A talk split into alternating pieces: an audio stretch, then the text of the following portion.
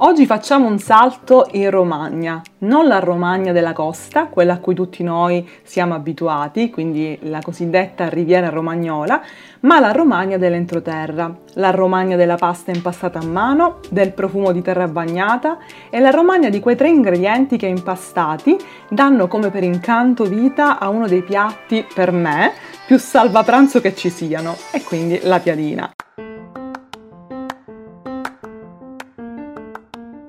Floriana Fontana presenta Diario dei Capricci di Flo podcast. Benvenuti, io sono Floriana, una chef blogger con, eh, sì, con un passato da giurista.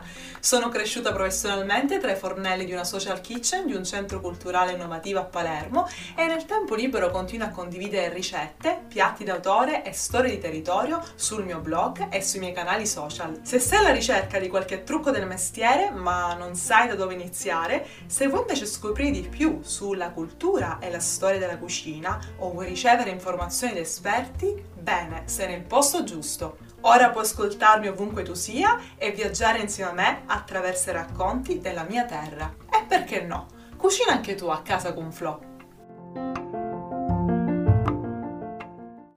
Elena, benvenuta in questo viaggio che oggi faremo insieme nella tua Romagna, esattamente se non sbaglio nella bassa Romagna, e in questo viaggio tu sarai un po' il nostro menestrello, un cantastoria a tutti gli effetti che attraverso la storia di tre piatti eh, della tua terra ci guiderai attraverso un viaggio che con l'immaginazione ci permette meglio di conoscere il territorio della Romagna e precisamente dei posti lì dove tu vivi.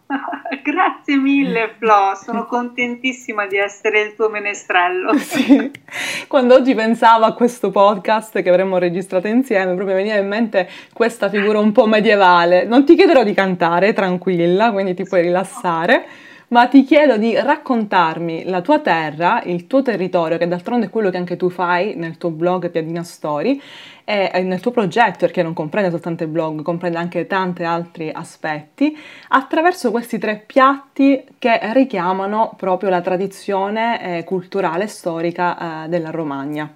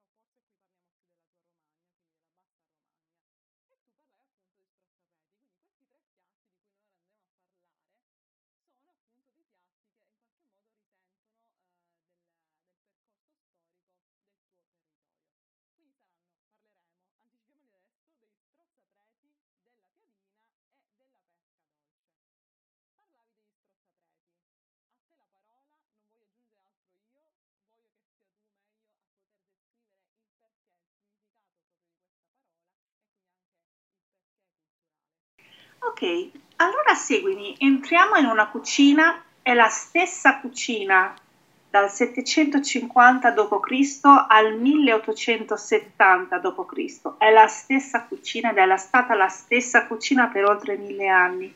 Siamo nella Bassa Romagna, siamo in una cucina poverissima di un piccolo podere e c'è una donna che apre la madia perché deve preparare da mangiare per la propria famiglia. Questa donna chi è? È la Addora eh, la reggitrice di famiglia, ovvero colei che nelle famiglie allargate che caratterizzavano l'istituzione familiare romagnola prendeva le decisioni e faceva, diciamo, le operazioni più importanti, tra le quali anche la preparazione degli alimenti. Un'imprenditrice domestica praticamente a tutti gli effetti. domestica, assolutamente, con un grande rischio di impresa, assolutamente. Abbastanza alto perché se non gestiva bene poi le scorte, eh, cosa avrebbero mangiato durante l'inverno, come avrebbe sfamato la famiglia. Sì. E adesso se noi osserviamo il vuoto negli occhi di questa azzora romagnola, eh, quando si rende conto di non avere più uova, perché? Perché il pollame doveva, e tutto quanto veniva prodotto dal pollame era del padrone il mezzadro romagnolo poteva tenere veramente pochissimo per sostenere la propria famiglia. Mm-hmm. E così lei, che probabilmente sta lavorando assieme alla sua famiglia il potere ecclesiastico, come diciamo noi qui, del prete, si ritrova che non ha uova e non può quindi fare la pasta e impasta quella poca farina che ha con dell'acqua e mentre impasta acqua e farina in un territorio dove la pasta si fa prevalentemente con farina e uova, comincia a maledire quel prete che ha portato via le scorte alimentari per la sua famiglia e pensa, beh io spero bene che con queste uova che mi hai portato via e che non posso usare per fare la pasta, mm, non finisca tanto bene. E così impasta acqua e farina ottiene un impasto molto liscio che poi taglia in piccoli pezzetti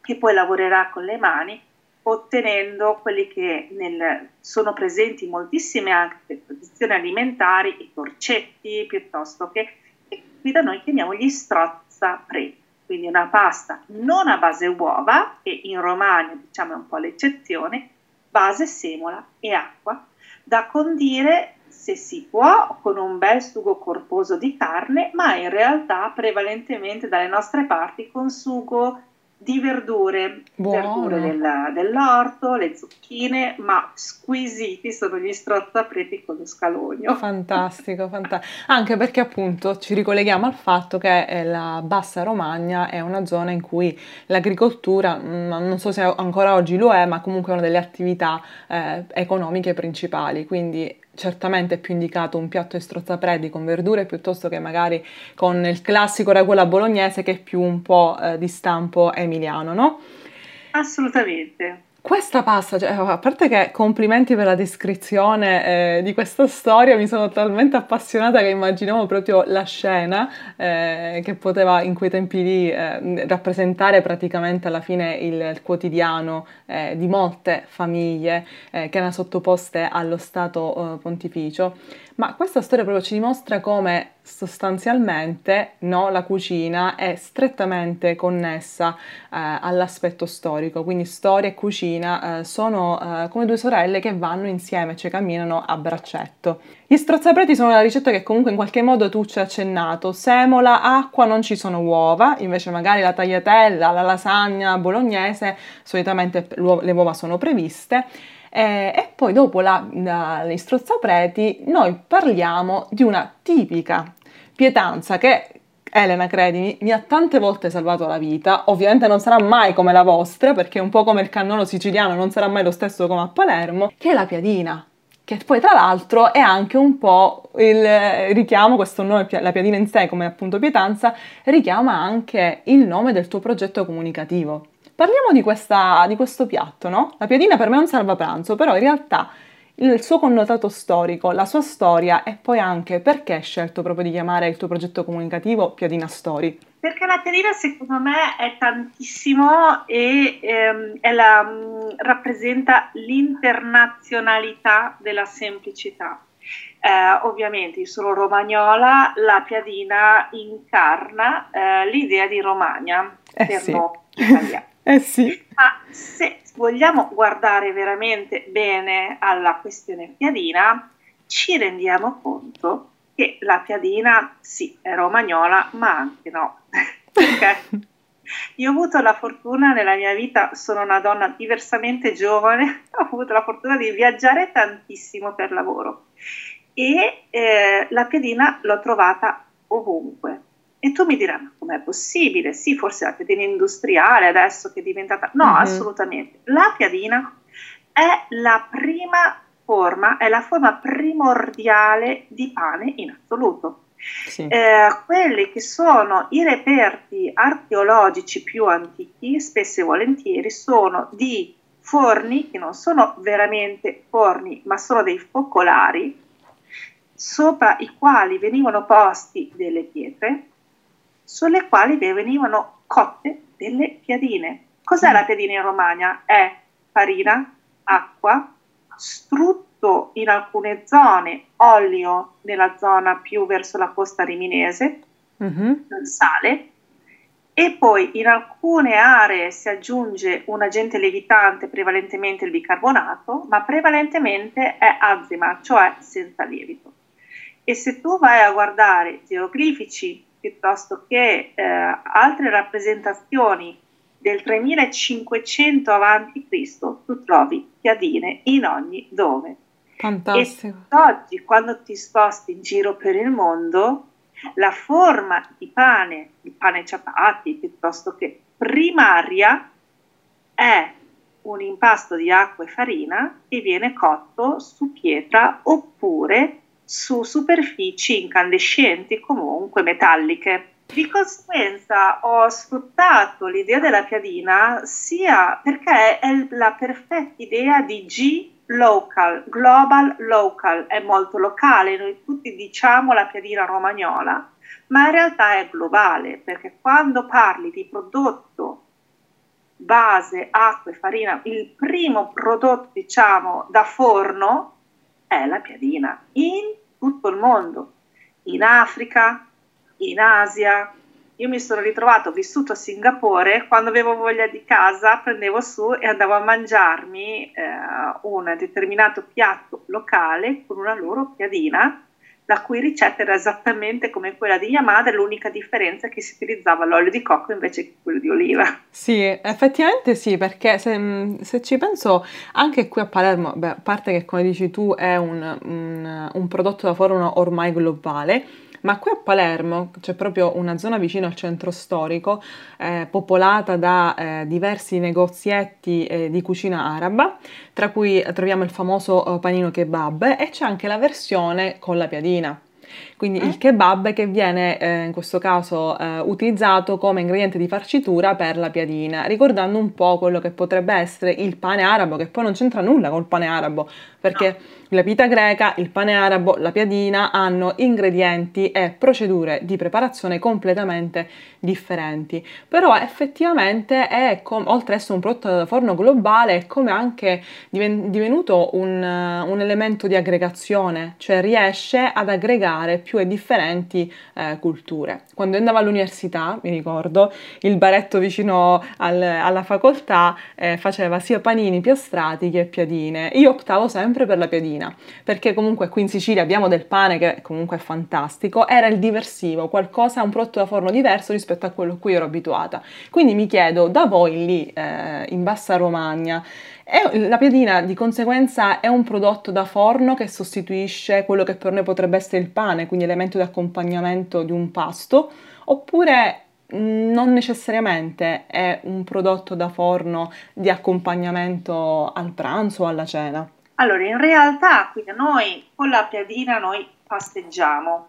Poi è ovvio che anche noi eh, abbiamo il loco, l'industria alimentare, quindi viene proposta questa piadina eh, industriale che spesso e volentieri può essere eh, così utilizzata come sostituto del pane, ma in realtà qui quando in Romagna si decide cosa mangiamo stasera, dai, ci mangiamo una piadina, si prende su, si va a mangiare la piadina fuori oppure sì. si fa la piadina in casa, almeno noi di solito ce la facciamo in casa e si pasteggia proprio con la piadina perché la piadina è un po' come la pizza, cioè mhm. pasteggi mm-hmm. con la piadina, fai la tua bella piadina, prepari tutti i tuoi vari condimenti, prevalentemente verdure, formaggi, affettati e quant'altro ed è un modo di mangiare molto conviviale, quindi arrivano amici, dai, che prediamo, dai prepariamo la piadina.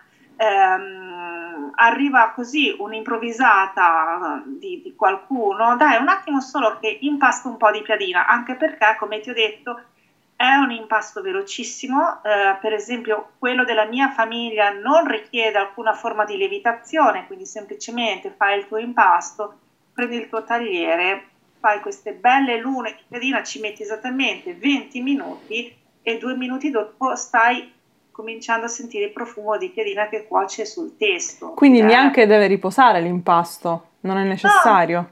No, non necessariamente perché mh, non subisce una, una lavorazione molto lunga. Acqua, farina, grasso, il grasso comunque le, riesce a lubrificare bene l'impasto, e una volta che l'hai tirato, se vuoi può farlo riposare anche mezz'ora, ma non è reso necessario perché non c'è, non c'è granché azione che non si deve mm, rilassare questo impasto. Sì. Eh, ha subito una lavorazione velocissima. Proporzioni, quindi giusto per se vogliamo dare una ricetta della, della, piadina, proporzioni tra farina, acqua, strutto o olio, a prescindere dal sale che comunque è la base. Allora, le proporzioni faccio veramente fatica a dirtele perché io vado veramente ad, occhio. Adesso invece ti prendo quella che è la ricetta della mia mamma, così sì. in modo un po' più attento. Sì, sì. Comunque, allora, le proporzioni, aspetta che le sto prendendo direttamente sì. dal quaderno della mamma. Fai, fai tranquillamente, anzi è bellissima questa cosa. È bellissima questa cosa che è il quadernetto dove all'interno si possono trovare le ricette di tua mamma. È... La degna figlia di, ma- di, mia madre. Allora, le proporzioni di mamma sono per quattro persone mezzo chilo di farina. Ok, 00, bianca. di olio. Quindi mezzo chilo di farina bianca, no? 00 presumo. Sì, Poi? Mezzo bicchiere di olio. Ok. E adesso qui viene il bello sì. sale, sì. UB, acqua, quanto ne serve per impastare. e qui allora subentra l'esperienza. Metti una siciliana che deve fare la piadina, come fa a sapere quando l'impasto ha la consistenza giusta? E quando ti ritrovi un bel impasto liscio, comunque questa è la regola di base per qualsiasi prodotto che debba essere tirato al mattarello. Sì quando tu hai un bel impasto liscio che non sia più appiccicoso eh, e che abbia una buona consistenza, non troppo sostenuta in modo tale da non diventare matta e tirarlo col mattarello, hai ottenuto l'impasto della piadina. Fantastico, chissà perché nei ricettari delle nonne o delle mamme c'è sempre quella misura che è la misura non una misura matematica, ma è la misura dell'esperienza. Acqua fino a quando l'impasto non capisci che è pronto. Esatto. Quindi quella è esperienza e poi tu arrivi lì, arrangi. Sì, prendi il ricettario della nonna o della mamma e dici e quindi, e quindi quando è che l'impasto è pronto? Se hai un po' anche tu magari di esperienza in cucina, come tu hai ben detto, qualsiasi impasto che deve essere stri- stirato non potrà mai essere troppo umido, appiccicoso. Dovrà avere comunque una struttura tale, un, eh, da, un'umidità comunque eh, tale da eh, poter comunque essere esteso. Eh, quindi fantastica questa ricetta, mi è piaciuta tantissimo che sei andata a prendere proprio il, il quadernetto dove tieni le ricette di mamma. Quindi ricetta romagnola, presto, se ho il tempo a disposizione mi ah, metto lì e la preparo. Sappi che in Romagna in realtà on, la Romagna è un territorio ben definito ma molto complesso.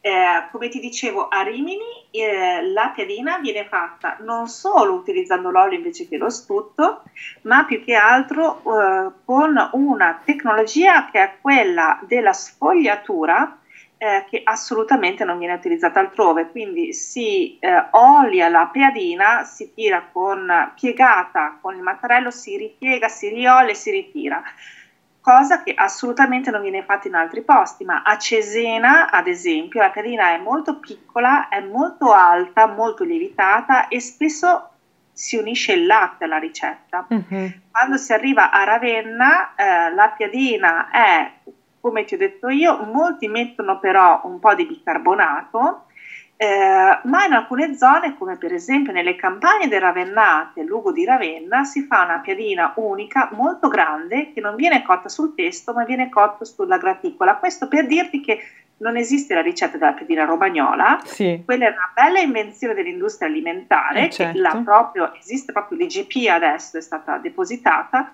ma ogni casa ogni area aveva la propria piadina e tuttora viene mantenuta questa grande diversità che è il bello della piadina. Uh-huh. Si ritorna al discorso global local. Bellissimo, bellissimo questo anche aspetto un poco eh, più sociale legato eh, alla ricetta della, della piadina. Eh, prima di passare te- al terzo piatto con cui possiamo parlare di Romagna, Solitamente è, quali sono gli ingredienti con cui più usualmente viene farcita la piadina? Magari anche rispetto alla provincia in cui stai tu. Allora, la, la, piadina ha due ingredienti, tre ingredienti prevalenti. Uno, lo squacquerone. Buono! Quando parliamo di formaggi io comincio già ad emozionarmi particolarmente. È un formaggio eh, fresco, eh, con un alto grado di acidità uh-huh. e al contempo però comunque dolce. Eh, è tipico di questa zona, ehm, ha una consistenza molto particolare che vira tra il lattiginoso e il cremoso. Wow. e sta molto bene, diciamo, con ehm, aromi, diciamo, sapori leggermente ehm, amari, quindi spesso noi uniamo lo squacquerone con la rucola. Wow. La rucola che ha quel po' di amaro e di pungente che nella piadina bollente che profuma croccante con in mezzo lo squacquerone morbidissimo e la rucola per noi è la fine del mondo. Wow, già guarda, già ho l'acquolina in bocca perché già immagino le consistenze, i sapori, quindi meraviglioso. Quindi non aggiungete nessun altro salume, giusto? No, no, no, no, no. Questa è una, questa è una, una farcitura, un'altra tipica assolutamente, quella con il salume che può essere o il salame o il prosciutto perché comunque questa è zona di lavorazione del maiale, uh-huh. un'altra ancora, che, eh, e qui comunque stai mettendo all'interno della piadina un prodotto che sia a temperatura ambiente. Un'altra farcitura molto importante per la piadina è quella con la salsiccia. La piadina con la salsiccia è un'istituzione. Wow. Poi a seconda del fatto che tu abbia un bello stomaco robusto, ci puoi mettere salsicce cipolle, salsicce Guarda, ti assicuro che da palermitana lo stomaco robusto ce l'ho abbastanza. Noi siamo i famosi, eh, i famosi portatori di pane cameusa, cioè il pane con la mielza quindi eh. sicuramente eh. riuscirei a reggerlo facilmente, anzi veniva proprio in mente che potrebbe essere un'ottima mh, mm, soluzione per i classici picnic eh, che si fanno qui eh, a Palermo soprattutto, nelle aree attrezzate del, dell'entroterra e quindi della provincia di Palermo, che noi chiamiamo arrostute, cioè in realtà una giornata che tu trascorri in quest'area attrezzata, eh, in un bosco che può essere quello di Ficuzzo oppure sul lago a Piana di Albanesi, per noi si racchiude tutto in un'unica parola nel nostro dialetto, arrostute arrostuta, che praticamente l'arrostuta richiama l'arrosto, quindi il fatto che noi facciamo tutto il giorno, che facciamo durante questo picnic, arrostiamo, cioè cominciamo ad arrostire Vabbè, carne e così. Allora siciliani e romagnoli sono separate alla nascita, perché noi facciamo le grigliate, cioè esatto. passiamo le domeniche sopra la griglia a grigliare. Sì, sì, sì, sì, sì, ma mi sa di sì, mi sa di sì, cioè tutto si riduce poi a lì, il classico magari picnic, cioè scordiamolo il picnic, esatto. quello con i cestini, panini da casa. No, l'arrostuta, noi ci portiamo quintali di carne dietro e andiamo ad arrostire in queste aree attrezzate eh, in cui ovviamente è concesso farlo, non si può ovviamente arrostire ovunque. E adesso invece come terzo e ultimo mh, mm, piatto parleremo di un dolce che in qualche modo rappresenta il territorio romagnolo che è la pesca dolce. Devo essere sincera, conoscevo i strozzapreti, ho anche assaggiato nella vita e sono una ghiotta di eh, piadina, ma questa pesca dolce in realtà che tipologia di dolce è e se c'è anche una storia, come nasce, dove nasce? Allora, la pasticceria romagnola è famosa per non esistere.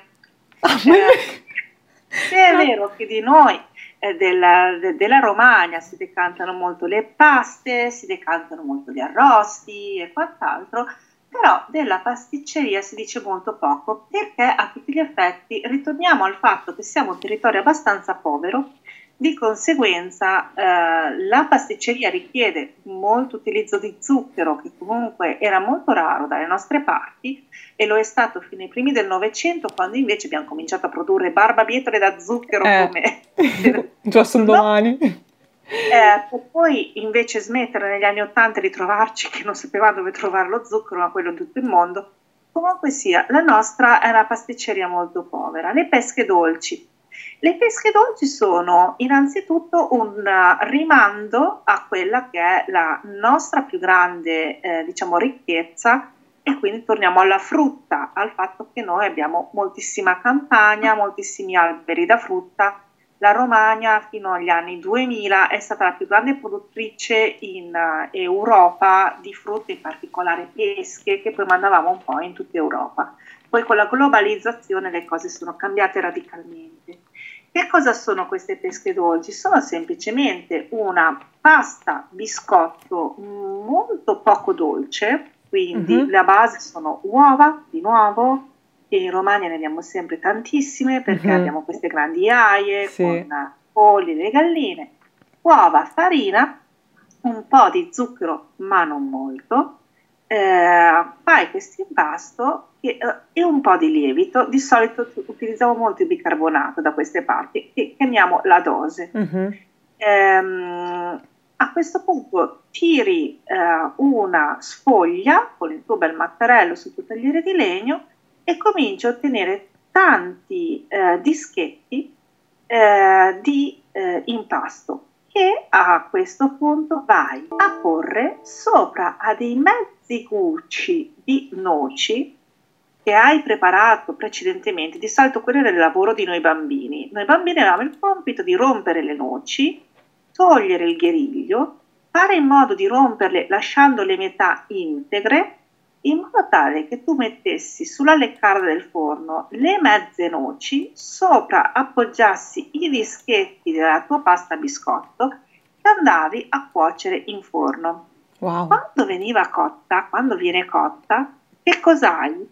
Tu hai, me- hai delle mezze sfere con un buco al centro dove c'era il, um, il guscio della noce, della mezza noce. Mm-hmm questo buco lo riempi con che cosa? Di nuovo in Romagna siamo pieni di uova, quindi di crema pasticcera. Eh, sì. Quindi crema pasticcera in un mezzo, eh, una mezza sfera, crema pasticcera nell'altra, le accoppi, ottieni questa bellissima sfera che bagni nell'alchermes e passi nello zucchero granulare che adesso guarda che cosa hai in mano, hai una sfera di un colore rosso tendente a rosa mm-hmm. che ricorda veramente una pesca nel suo maggior grado di maturazione. Fantastico. Queste sono le dolci. Sì, sì, fantastico. Ed è un prodotto che se dovessi venire per esempio a fare una visitina dalle tue parti, facilmente riesco a trovare in qualche pasticceria. Sì, di solito tempo fa le trovavi in tutti i bar, cioè era il dolce che trovavi in tutti i bar e in tutte le pasticcerie. Uh-huh. Poi quando di pasticcerie noi in Romagna ne avevamo veramente poche, prevalentemente eravamo animali da bar, perché eravamo sempre a un livello diciamo un po' più terra terra con la pasticceria. Sì. Adesso che invece è arrivato anche tutto il discorso pasticceria, le trovi ma sgrammate perché la vera pesca sarebbe veramente molto grande, grande quasi quanto un bombolone, mm-hmm. eh, un kraken se vogliamo. adesso eh, vengono quanto una pesca praticamente, mentre adesso in pasticceria le trovi però in versione mignon. Okay. Le vere pesche, quelle diciamo che abbiamo sempre fatto, quelle le trovi nelle case dei romagnoli.